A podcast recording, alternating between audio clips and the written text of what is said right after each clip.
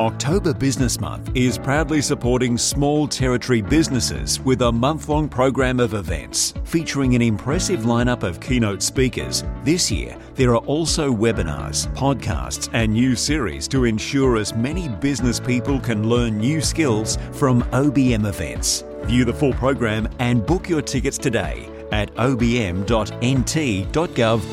Hi, and welcome to the October Business Month podcast. I'm your host, David Kay from Territory FM, and today I'm speaking with Steve Baxter, who's heading up to the Territory to be on the against side for the OBM Great Debate in Darwin and Alice Springs on October 3rd.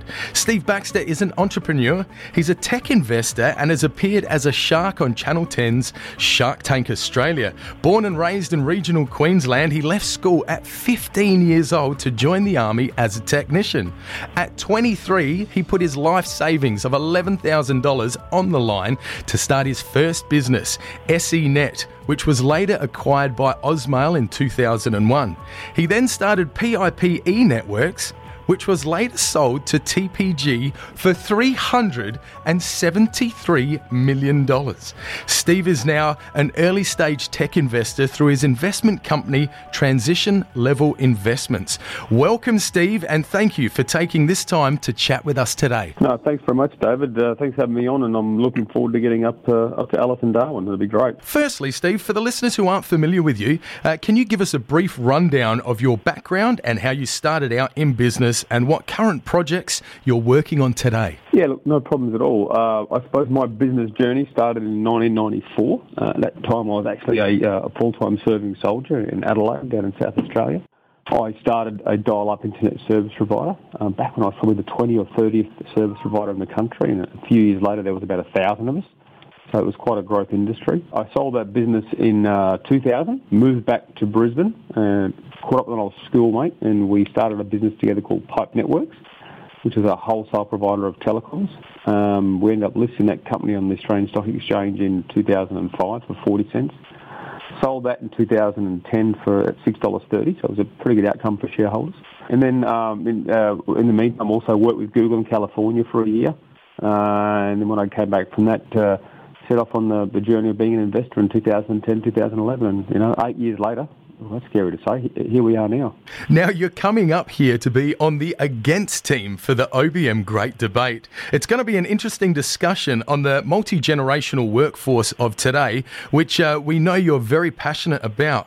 What can the audience expect from your argument, and do you have any interesting points to get the audience thinking before the debate? Well, I'm not your typical soft and fluffy boss, you might say. So I started in business actually in late 1994. Um, and you know, for people who from from my era, I suppose who recall, you know, we were sort of three or four years out of the recession we had to have, out of quite high interest rates, quite high unemployment. Employment, uh, the employment being a marketplace, you know, as a boss, you could somewhat set your own rules. So, uh, in general, I'd say the workplace is a lot more compliant. Not that was good; that was just a factor of the market. Uh, advance that along in time, and as I was in business, you know, you grow to understand, you grow out of all of those immature attitudes to, to staff, and, and you understand that, well, you know, you, you have to actually treat people well to, to retain them and, and to get the best outcomes and, and just to be a, a decent human, to be honest. So um, everything's a market, things come and go, but it, it's turned around to the point now where I suppose that you know, there's a workforce uh, available in the market who has exceptionally different experiences in life. They've, they've never experienced it hard they don't probably quite understand um, some of the things that the, the, older members of the workforce have gone through, and, and, that's leading to definitely cultural issues. So I'm not your soft and fluffy boss. My first job was a regular soldier, and that, that comes with a certain amount of uh, baggage, you might say. That comes with a certain amount of expectation, um, and I, I, I, carry that through. So I've got some fairly strong opinions to, to, to make a, a short story long. What advice do you give young entrepreneurs about the no overnight success hashtag? Yeah, look, um, there's lots of overnight successes. They just take 10 years. So that's probably the um, my experience with that is my first business was uh, about se- almost seven years, and the second was the best part of 10 years. So uh, it's very rare that you can do this in, in less than five. Um, so you have to be prepared for a long haul. You have to have uh, grit and determination. You have to be prepared to see it through myself as an investor, we look at people who, who um, we believe can actually undertake that journey. Not that they're prepared for it when they start, but we, we believe they can undertake that journey because Uh, business is exceptionally rewarding. You know, you can do a lot of good for yourself, for your family, for your community, for your country when you get it right. It's a lot of hard work. It's very difficult. If it wasn't difficult, everybody would do it. Um, so yes, definitely. No, there's no such thing as overnight success. Steve, what would your top three tips for businesses in the NT, especially in the remote areas, um, and what can they do today to move their business forward? I spent a large part of last year um, touring regional Queensland as, as Queensland's chief entrepreneur. So I spoke to a lot of people in, in, in rural, rural, excuse me, regional parts of Queensland. I was born in Cloncurry, grew up in Emerald and Rockhampton in central Queensland. I saw that the challenges that, that happen out there and that the challenges are around services, around community, or around um, finding staff, um, retaining staff. I'm very aware of the challenges. So far as advice, you know, I, I get a lot of lot of pride and a lot of a lot of joy talking to uh, entrepreneurs out there, and a lot of you know a lot of farming, agriculture-based people um, in, in, various forms of agriculture. And and they you know, what impressed the devil out of me was just how they knew where every last cent on the enterprise was going. They they, they seem to do that at a level that the city folk don't. And I think that's driven from necessity. You have to know where you have to know where the money's spent. So uh, and I wish that more people in, in other businesses outside those areas would do that. So, you know, a, a focus on business fundamentals is probably where I'm going here. You have to know uh, exactly how your money gets spent, how much cash you have, uh, how your revenue's earned, um, you know, what your product costs to deliver. There's a lot of really basic stuff there. And, and, and so if I break it down to you know, business fundamentals, regardless of where you are, um, you need to know those business fundamentals. And, it, and if you're operating in an area that's harder to do business in than a city, then you you know it's doubly uh, important you know those business fundamentals. And what do you think the one or two most important elements are when starting a business that all entrepreneurs should focus on? Oh, David, I'm, I'm not a huge fan of silver bullet questions, even when you ask me for two silver bullets. Um, one of the hardest things about starting a business is starting a business. The decision to go from zero to one is exceptionally hard. After things get a little bit easier, um, but every day in business you'll have a new challenge. If you don't like challenges, don't get in the business. You know, go back and just get a job with somebody. But the, the important things are um, businesses without sales die. You, have to be able to sell.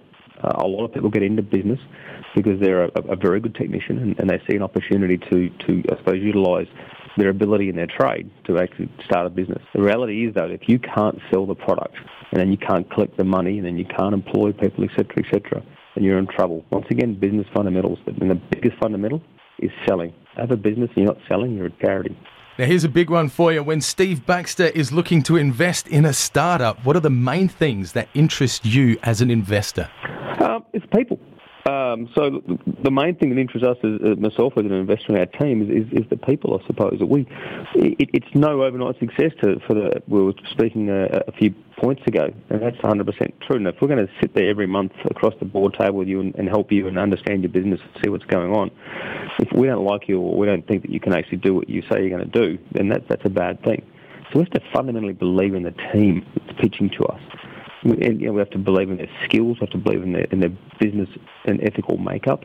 Um, and then we start looking at, okay, so what, what, what market you in? What's the size of the market? You know, what are you doing to address it? What are the unit economics? And the idea, in some respects, we're like, yeah, you know, a smart team won't pursue a dumb idea. But, you know, if the market's big enough and the, the problem is dire enough for people to actually pay you to have it solved, then that's pretty cool. That's a good start. So for us, it's about it starts with people. Well, you heard that here first. Steve Baxter will invest into the person, and thank you so much for coming in to chat with us today. We can't wait to hear more about your thoughts on the multi generational workforce at the Great Debate in both Darwin and Alice Springs. And if people would like to find you, Steve, on social media, how do they go about it? My website is stevebaxter.net.au. Um, I'm Stephen Baxter with a VEN, so Steve Baxter VEN on, on Facebook. So uh, Facebook's probably the place to find me. Well, once again, Steve, thank you so much. If you want to weigh in on the question, are millennials the best generation in the workforce? Catch Steve in action. Check out the OBM Great Debate on the 3rd of October in the morning in Alice Springs and the evening in Darwin. October Business Month is proudly supporting small territory businesses with a month long program of events featuring an impressive lineup of keynote speakers. This year, there are also webinars, podcasts, and new series to ensure as many business people people can learn new skills from OBM events. View the full program and book your tickets today at obm.nt.gov.au.